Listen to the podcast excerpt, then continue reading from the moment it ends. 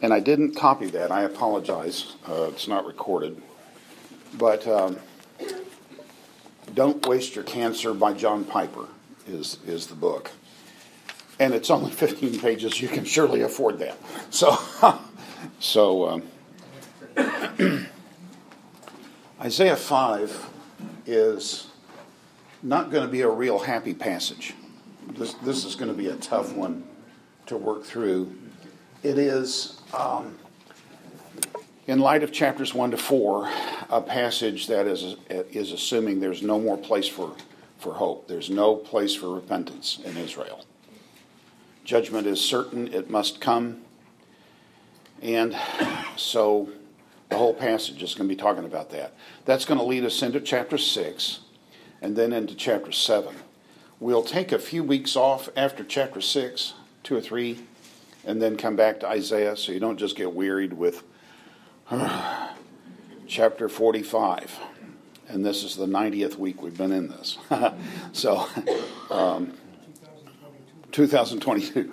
Uh, the uh, uh, chapter 5 has two parts in it. The first part is uh, what's what people have called the Song of the Vineyard. I'm going to call it the Wedding Song of the Vineyard. It starts out in a way that looks like it's talking about a wedding. The, somebody is speaking. It's the friend of the of the of the groom who is speaking. Then the groom starts to speak in the rest of this passage, five one to seven. Um, so we have this. This is the vineyard, and this quotation. Um, vineyard is a standard metaphor for one's beloved and Israelite love poetry, and you have all the different references to the Song of Solomon there to uh, uh, drive that home. So let's look at it. Verses 1 and 2. The uh, probably the best man at the wedding is speaking. Uh, in fact, in light of our friend here, Jim, uh, I hope you were not offended by being called Jim, but uh, Sixto call, called him Jim when he got up. But the Geneva Bible. Now will I sing to my beloved a song of my beloved to his vineyard. My beloved had a vineyard in a very fruitful hill, and he hedged it, and gathered out the stones of it, and he planted it with the best plants, and he built a tower in uh, the midst thereof, and made a winepress therein, and and he looked um, uh, that it, it should bring forth grapes, but it brought forth wild grapes. Uh, just a comment or two here. The probability is that this is made, this, this song is being delivered um, at some kind of public gathering, and there's a good reason. I say there's good reason. There, one of the best places to find um, uh, Jews in Isaiah in Isaiah's day was in the temple. Uh, even a hundred years later, when Jeremiah is functioning, Jeremiah chapter 7 has the, the, the, uh, the temple sermon in, in Jeremiah. And the people are coming out of their idolatrous temples and going up to the temple of the Lord and making sacrifices there too. You want to cover your bases, you know. You want to play the odds on this thing. so, even in the time when the prophecies in Isaiah are, are finally going to be fulfilled, in the days of Jeremiah and Ezekiel, the people are still gathering at the temple in, in, in great numbers. So, probably uh, Isaiah is standing in the temple, someplace in the courtyards there, and singing this song. And the idea would be get, get started with a happy concept, a happy idea. People gather around to listen. Everybody likes to think about happy times, and so the wedding is, is has been going on. And up, up until the last lines of verse 2, everything sounded good. Look at it again, verse 2. He hedged it. Look at this, this, this picture on the screen, and then look at verse 2. He hedged it, gathered out the stones of it, he planted it with uh, best plants, and he built a tower in the midst of it, and made a wine press therein. Wine press, it takes, I'm told, 10 years to get a, a vineyard producing. So what's he doing? Building a wine press. Are you with me here? When you, when you start a vineyard, you don't build a wine press. It takes a long time to produce the, the vintage. So, what is he doing? Because he's, he's, he's acting in hope. Yeah. And he's doing everything that you can imagine. Do you see back in the upper, upper corner there the, the tower? Yeah. Um, if you had a, an ongoing uh, and, and a, an ongoing vineyard run by somebody who was wealthy, you would build a tower like that. Otherwise, you'd just build some kind of a lean-to, and and uh, people would stay there to guard the vintage as it's coming in, all the, the grapes and so on. Um, but this is a tower. This is a well prepared vineyard. And so our text asks us, what more could my beloved have done? What, what, what would you do in addition? In fact, this one shows only the stone, uh, the stone wall. There's also a, a hedge of thorn bushes all the way around. So, so there's it's even better prepared than this one is. And you see how tidy that is. It's even better prepared than that vineyard is. So at the end of verse 2, then um, he uh, hewed out a wine vat in it. Then he expected it to produce good grapes. Mine says, but it produced only worthless. Yeah, yeah. I like that. Yeah. I, I read up. I you, you won't be you will be surprised that I don't know much about vines and vineyards and so forth.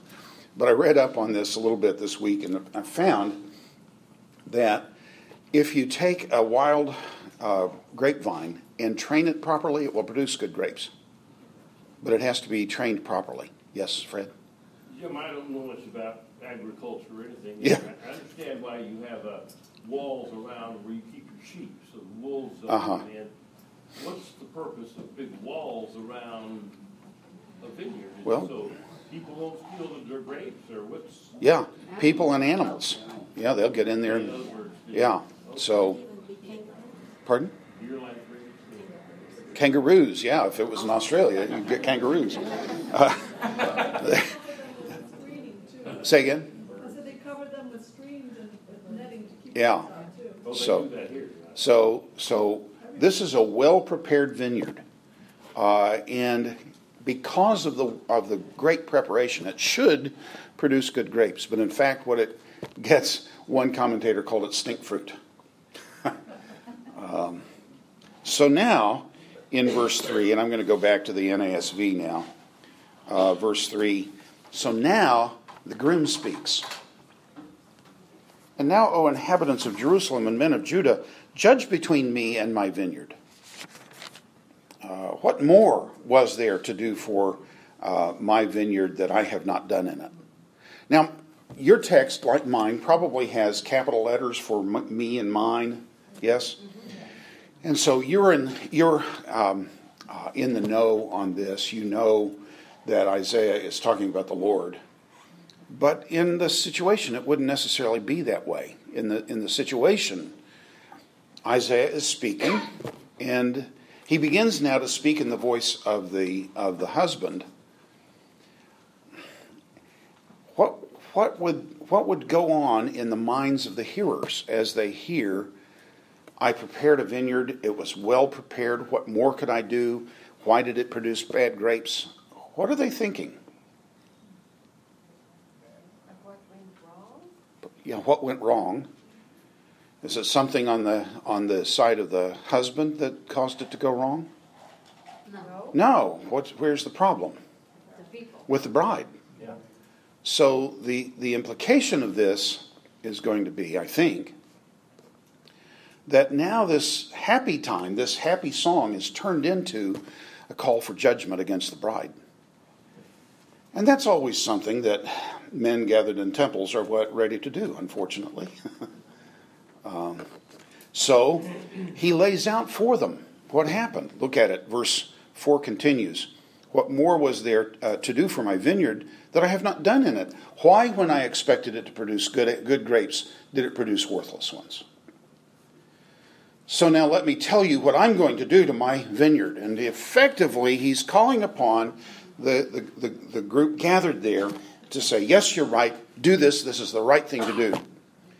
Uh, let me tell you what I'm going to do with my vineyard. I will remove its hedge, and it will be consumed. I will break down its wall, and it will become trampled ground. Here is who asked the question about why build a. Yeah. Yeah.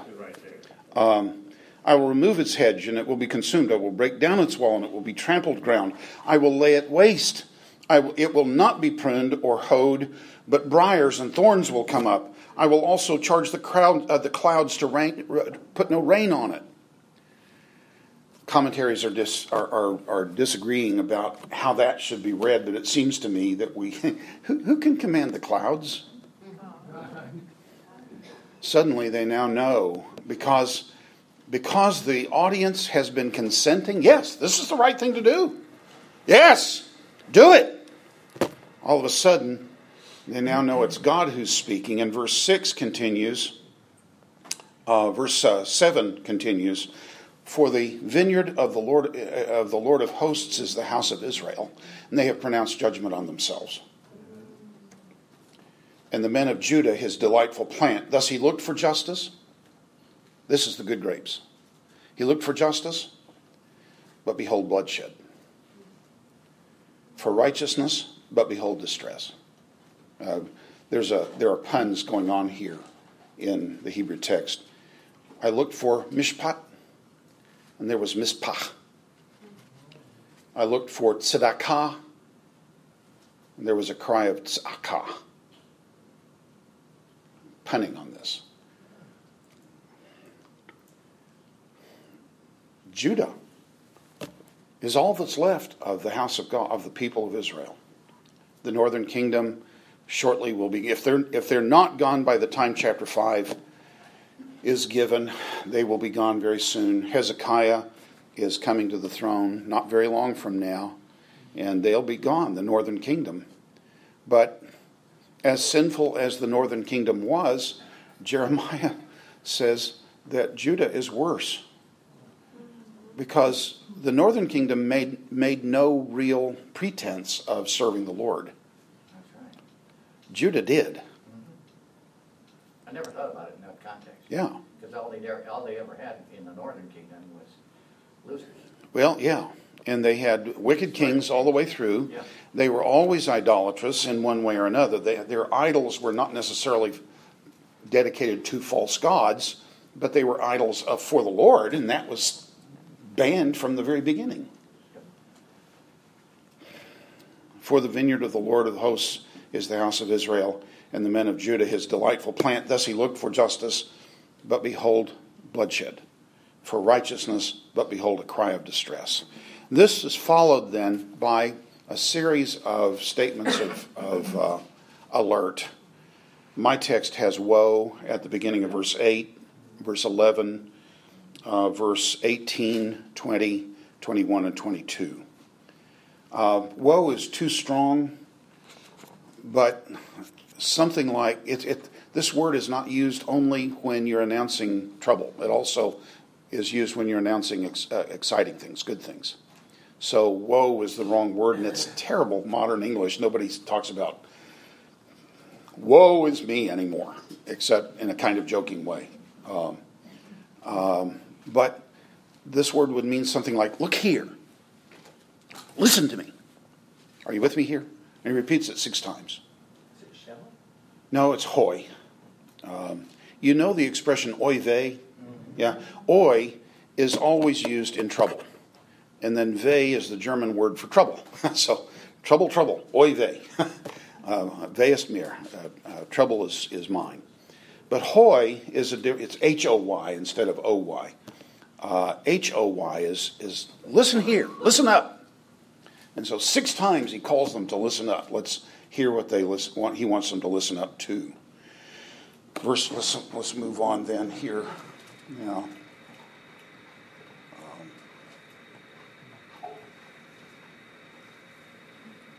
uh, verses 8 to 24 now. There are going to be judgments. There are eye for an eye, tooth for a tooth kinds of judgments. You know what that means, yes? What does it mean? Yeah. Yeah, the same kind of thing. You, the, the punishment comes in the form of the sin committed or the crime committed. So here, eye for an eye, tooth for a tooth, And there are several examples of this in the Bible from Genesis all the way to Revelation. In Genesis 3, um, man sins by eating, and so his punishment is to have a hard time getting food. Are you with me here? Um, uh, Jacob sins by cheating his father and his brother, and he's punished by being cheated by a father and sisters. Yes? So you have all, all, the way to Revelation, and at one point, when God turns the, the water into blood, a voices, a chorus from heaven sings, "They are worthy. You are just. They are worthy, for they poured out the blood of the of the of the prophets, and you have given them blood to drink." The, you, you see the point then. So all the way from the beginning to the end of the Bible, this talionic justice, eye for an eye, tooth for a tooth, is used. So verse eight through verse ten. Um, um, there are great landlords. Woe to those who add house to house and join field to field until there is no more room, so that you may live alone in the midst of the land. In my ears, the Lord of hosts has sworn, surely many houses shall become desolate, even great and fine ones without occupants. For ten acres of vineyard will yield only one bath of wine, and a homer of seed will yield uh, but an ephah of grain. Now that communicates almost nothing. Yes. What's a what's a um, what, what are the two? Um, a bath of wine. A bath of wine. Let's see. I've got the stats someplace. Is Six gallons. pardon? Yeah, I was going to say that six gallons. An acre. I, I, looked this up to see. Well, what would an acre of of, of uh, vineyard produce in terms of uh, of wine today? and and they said it would be something like 650 bottles of wine. That so divide that by five. What does that come out to be? Uh, 150 gallons, something like that. And this is 10 acres. But a 10 acre vineyard, therefore, should should give us uh, 1,500 gallons of wine, and they're getting six uh, a homer of, of, seed is a very small amount. Uh, but, but 10 acres?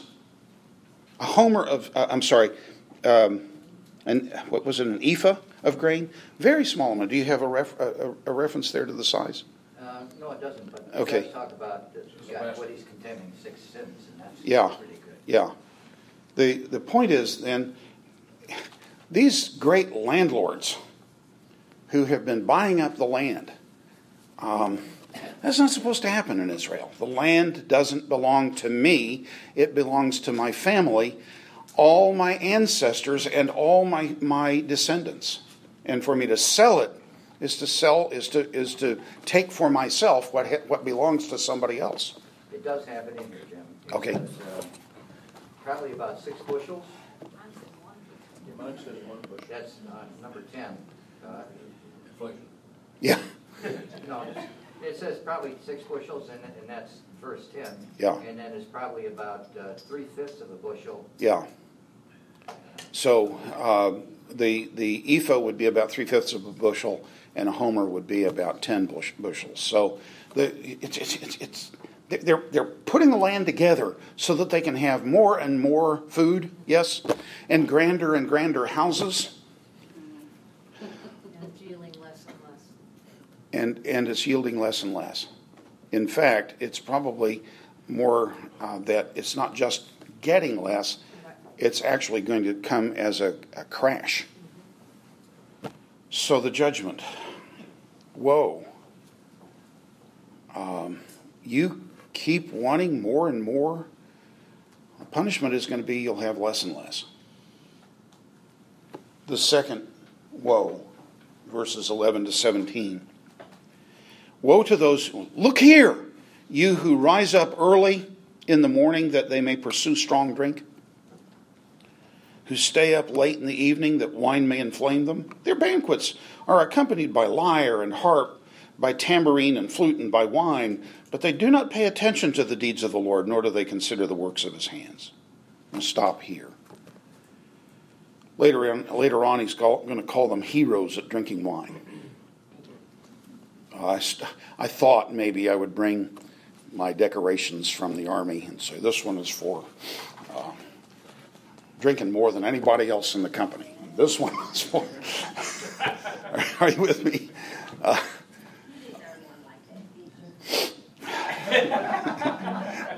no. but I was asked to pray over a beer bust once. so, the company commander asked me to pray. Uh, how, what do I do now? So I did. uh, um, strange things happen in the military. Uh, Did it turn the beer to water? It didn't. but we had a Jeep trailer with ice, uh, full of ice, and they tried to throw me in, and it took 11 men to get me in. so I have not always been this the man that you see before you today. uh, uh, the biggest, the biggest accomplishment these men have is getting drunk. So he follows that in verse 13 and verse 14 with two therefores. Therefore, my people go into exile for their lack of knowledge. And their honorable men are famished, and their multitude is parched with thirst. Notice the judgment eye for an eye, tooth for a tooth. They're drunks, so they're going to be thirsty.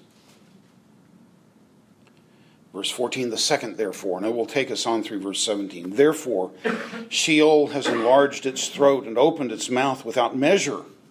And there's a, this is an image that comes both from Mesopotamian literature and from, from Egyptian literature. Death is the kind of thing that has an appetite that's unquenchable. Its mouth, at one point, they describe death as having its jaw on the earth and its, uh, and its upper lip in the heavens. swallowing down everybody.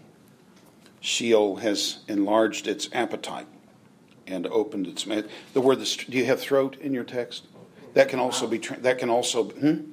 Mine says opens its mouth without limit. Yeah, the, this this word is throat in Hebrew. Also, yeah. Also, uh, it can be translated as appetite. So this is the word, by the way, that's used in Deuteronomy six uh, 5 love the Lord your God with all your heart and with all your soul. And perhaps appetite is the point of that, and all your strength. And Jerusalem's splendor, her multitude, her din of revelry, and the jubilant within her descend into, in, into it. All this celebration you're having in my temple is going to be wiped away. So the common man will be humbled, and the man of importance abased. The eyes of the proud will also be abased, but the Lord of hosts will be exalted in judgment, and the holy God will show himself holy in righteousness. Mind you, righteousness is a concept that we misunderstand often because we think of it primarily in terms of, of uh, good behavior. righteousness is a fuller concept in Isaiah. Turn to Isaiah 46. We've done this before, but I want you to, I want you to almost to learn to turn to Isaiah 46 to see what righteousness means in this book. Isaiah 46, 12, page 1029. Listen to me, you stubborn minded who are far off from righteousness. I bring my righteousness near, it is not far off. What's coming next? What do you think? If you if you heard this, you who are far from righteousness, I'm speaking to you, and I say, I bring my righteousness near, it's not far off. What am I going to do? Payback time. Payback time. But what is it? Look at the rest of verse 13. And my salvation will not delay. Righteousness with God in this kind of context refers to doing what's necessary to maintain the relationship with Israel. He has to kill off some of them, but he's not going to lose his relationship with Israel. Isaiah 23. He leads me in paths of righteousness for his name'sake, not in paths where I practice righteousness, paths where I experience his righteousness. Because he does not lead me into death, he leads me through the valley of death, where I fear no evil. Do you follow? Right? He does what's necessary to maintain relationship. I want you to understand further that because we are Christians, we think of God in relationship with individuals. We must start thinking in the Old Testament of God in relationship with the nation. Right? So that God is going to sustain that relationship with the nation. Or else, Isaiah, I'm sorry, Psalm 23, he leads me in paths of righteousness. Why? For his name's sake. His reputation's on the line. If he loses Israel, he is no longer rightly called God. And this Isaiah is going to say in 41 to 44, 45. Yeah. Uh, this may not be a fair question, but in relationship to the Holocaust and where Israel is now, Mhm. there's a, the last time I looked, it's like seven percent of Israel believes in God. Mhm. The rest of them are atheists Yeah. or agnostic. Yeah. Um, so what happened in the Holocaust and then the reality doesn't seem to have produced No. any righteousness. This is why I say the regathering to Israel since 1947, 40 earlier, really back in the 20, into the 19th century, is not a, pro, a fulfillment of prophecy. Where it may be the precursor to it, but it's not a fulfillment of prophecy. We're not seeing the, uh, the prophecy fulfilled today. So Ezekiel 37, 38, where the gathering of dry bones, you don't see that as... No, because they're not coming back in faith. They are they're an unbelieving people. Elie Wiesel, you will know this name. Um, Holocaust survivor said his God died in the in the prison camps. Um, he loved the Passover. He loved Sabbath as a child, but he said, "My God died in the prison camp." Um, one of the reasons I wanted to prefix, pre, pre, prefix, preface, how do you say those two words at the same time? Uh, pref, preface uh, this study today with what we saw in in Piper is to is to put this all in a context.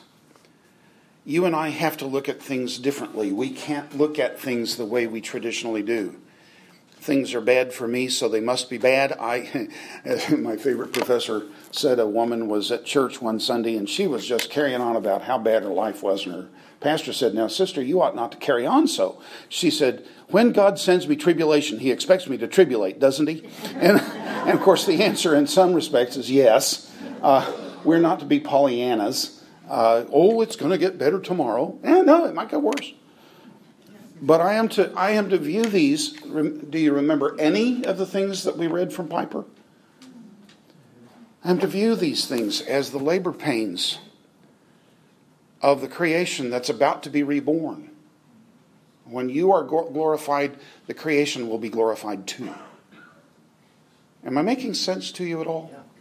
Um, I must learn to, to look for opportunities to serve, not just opportunities to complain um, and so on through the 11 points that Piper offered to us.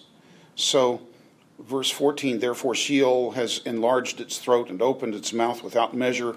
Jerusalem's splendor, her multitude, her din of revelry, and the, and the jubilant within her descend into it. So the common man will be humbled, and the man of importance abased.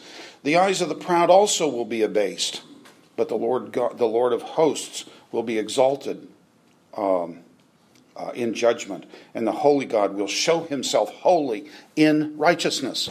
He will do what's necessary to maintain Israel in relationship with himself if it means wiping out a substantial portion of them. Was it only non believers who died in the judgments on the city of Jerusalem? No. Let me finish this. I'll come right back to you, I promise. If I forget, put your finger up again. Uh, if it was not only unbelievers, then of necessity, the promises of a book like Isaiah have to, have to include life after death.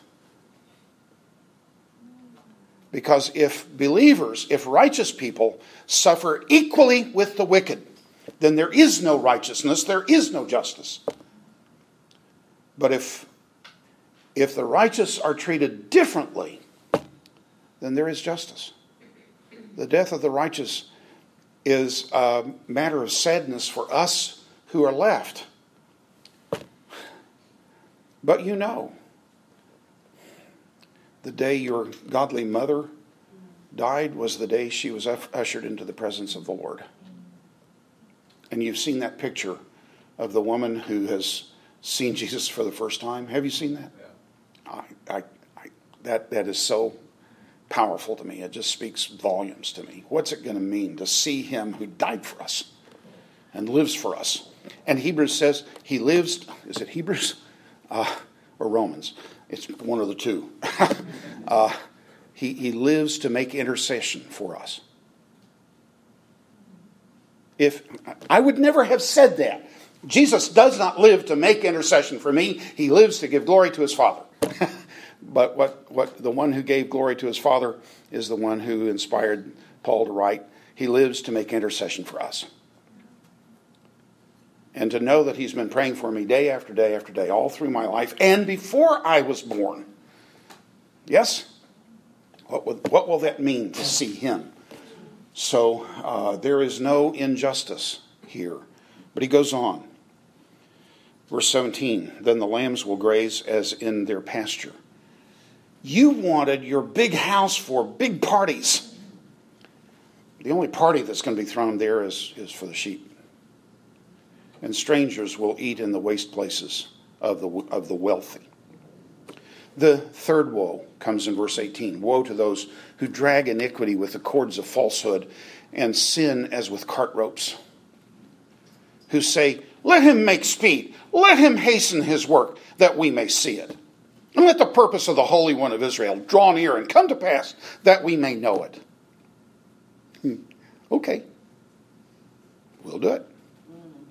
So, verse uh, verse uh, uh, 20, the fourth woe. Woe to those who call evil good and good evil, who substitute darkness for light and light for darkness, who substitute bitter for sweet and sweet for bitter. Does that sound familiar?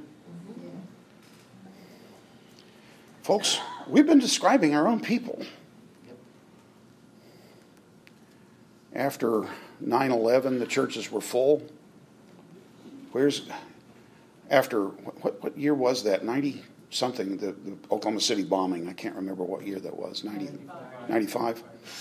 Um, people started asking, where was God? Well, God's where He's always been. The question was not where was God, the question is where were you?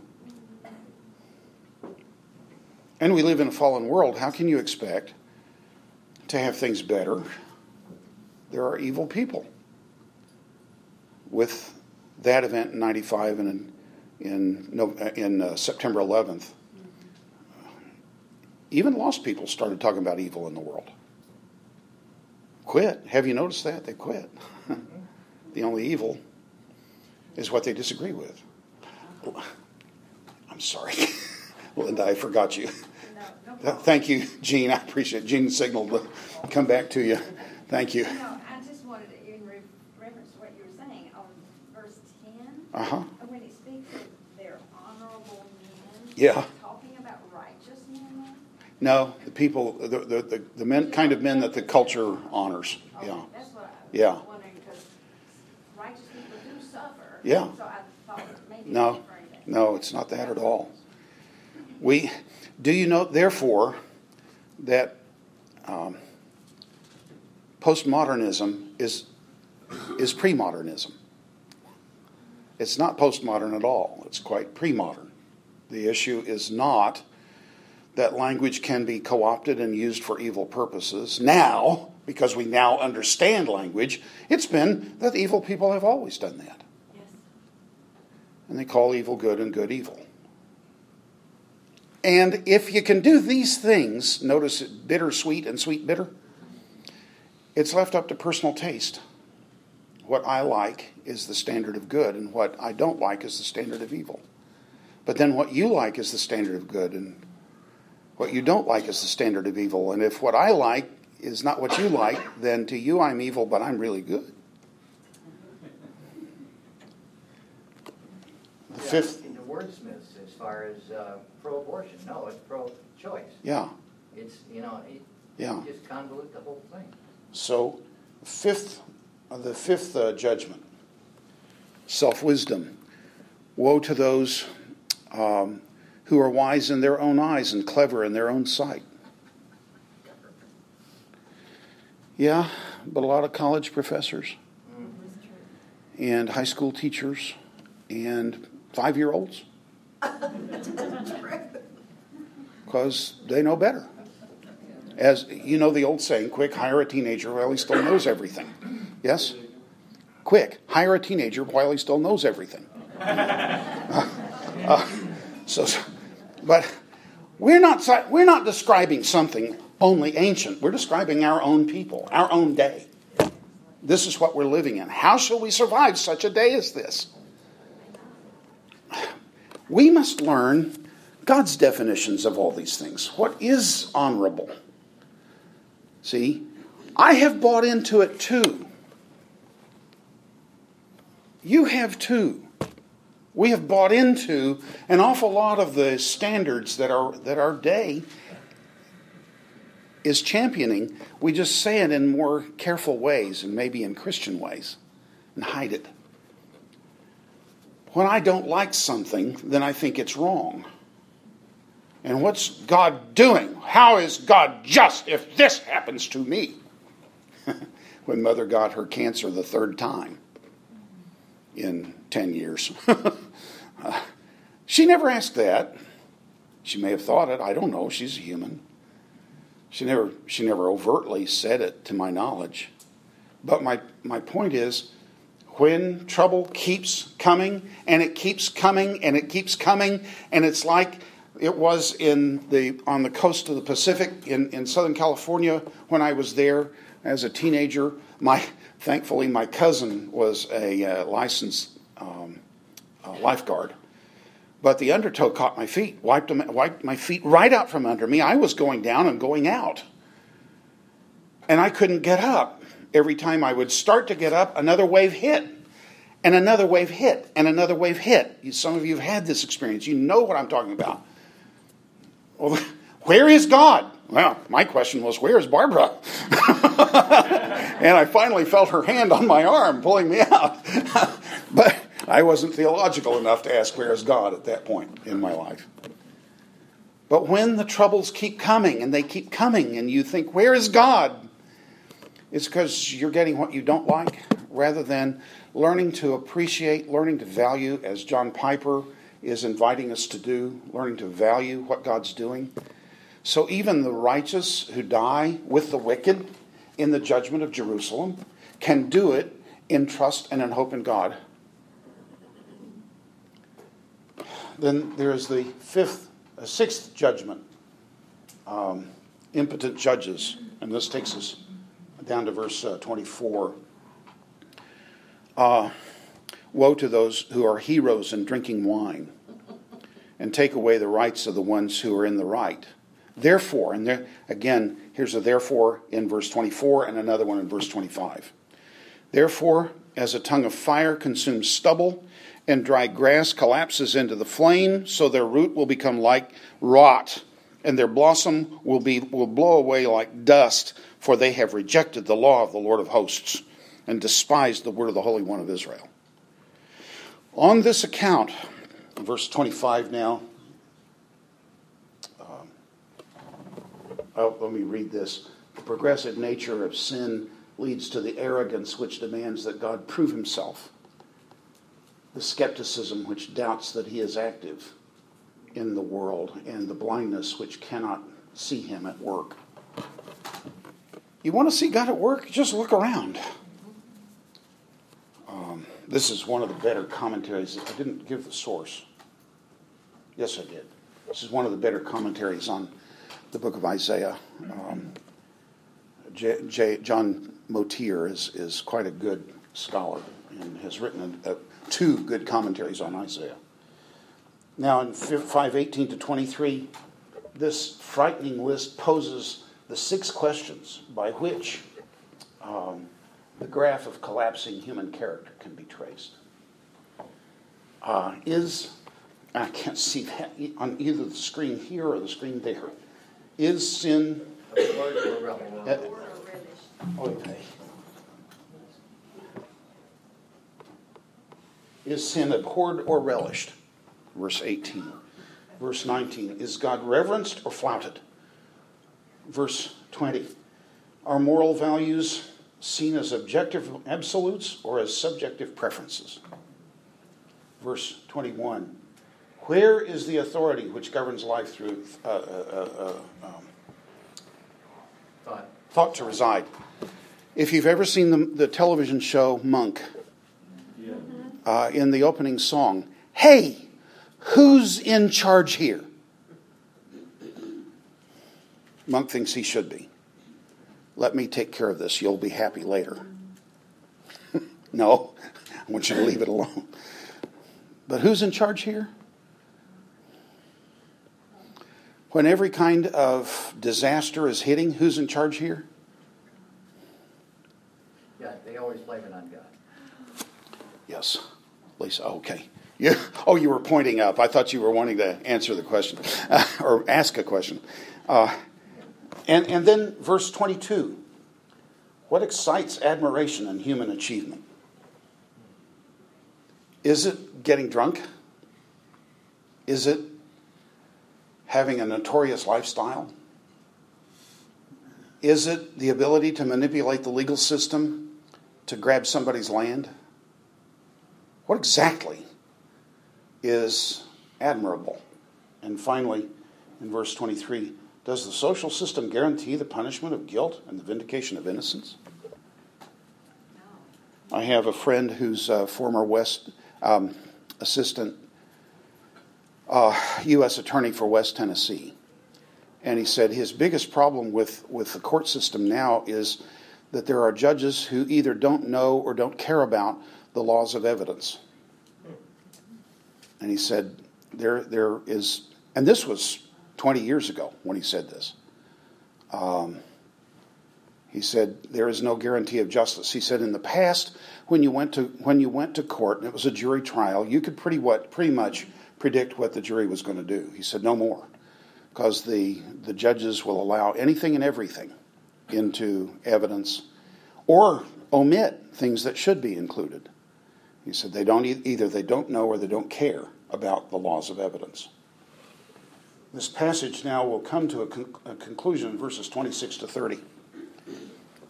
Verse 25 On this account, the anger of the Lord has turned against his people, and he has stretched out his hand against them and struck them down, and the mountains quaked, and their corpses lay like refuse in the middle of the streets. But for all this, his anger is not spent, but his hand is still stretched out. He will also lift up a standard to the distant nation and will whistle for it from the ends of the earth, and behold, it will come with speed swiftly. No one in it is weary or stumbles, none slumbers or sleeps, nor is the belt in its waist undone, nor is its sandal strap broken. Its arrows are sharp, and all bows are bent. The hoofs of its horses seem like flint and, and its chariot wheels like a whirlwind. Its roaring is like a lioness, and it roars like lions. By the way, they say that the lion's roar is the loudest of all the cats, and you can't, you can hardly stand in the immediate vicinity of a lion. It can be heard up to five miles. Uh, tigers is the next loudest, and it can be heard up to two miles. Um, its roaring is like a lioness, and it roars like young lions. It growls as it seizes the prey, carries it off with no one to deliver it. And it will growl over it in that day like the roaring of the sea. If one looks to the land, behold, there's darkness and distress. Even the light is darkened by its clouds. This is the future for Israel. So, what possible result can come? And the answer, it looks, it, if one looks at the land, etc., the third movement of Isaiah's preface works according to its own logic. If there is nothing left for God and grace to do, then the light has indeed gone out. It looks as if the sad tale of the failure of the people of God has reached its appropriate terminus, and as if the flashes of hope which marked the first two movements of the preface were no more, that is, what we've gone through in chapters 1 to 4. We're no more than might have beens. But can it really be so? You know, of course, that the answer is no, there is hope. But it's going to be hope in a God whose judgment hmm, will come through the message of deliverance. So we'll, we'll turn, we'll go on next time we're together. I think that'll be next week. I forget where we are. Yeah, next week. The next time we're together, we'll go to Isaiah 6 and begin, because chapter 6 is kind of a transition chapter. Um, it closes out chapters 1 to 5, but it also introduces chapters 7 to 11, or 12, actually. So we'll go on and do chapter 6 and get ready. We'll, we'll see the end process. What is God's judgment like? How does He work? The way He's going to certify that these people will go into judgment is, is by promising salvation to them. But by promising salvation, He promises not salvation to the individuals he promises salvation to Israel. But if he promises salvation to Israel, it's for the Jew first and and also for the Greek. So there's hope for us too. Let's close with prayer. Father, we must learn to value things the way you do, and I don't know how to do that. It takes, well, you know what it takes, I'm telling you. It took a paradigm shift for me to get online with you, even in one small area of your thought. How much more, how many more paradigm shifts do I need before I can come to know you and to rejoice even in such times? Uh, when disease strikes, when your judgment strikes the world, when um, a fallen world reacts with devastating storms. How do we react? How do we respond to you? How do we cling to you? Only like Job can I can I respond well. Though he slay me, yet will I trust him. So, Father, teach us that kind of faith. I don't want to learn it because it, it comes through hardship. But I must have that kind of faith, Father. So grant us that we may grow and trust you and become uh, witnesses of the goodness of God in the midst of terrible circumstances. For Jesus' sake we pray. Amen. Amen. Yeah. You know Ezekiel 18. Yeah.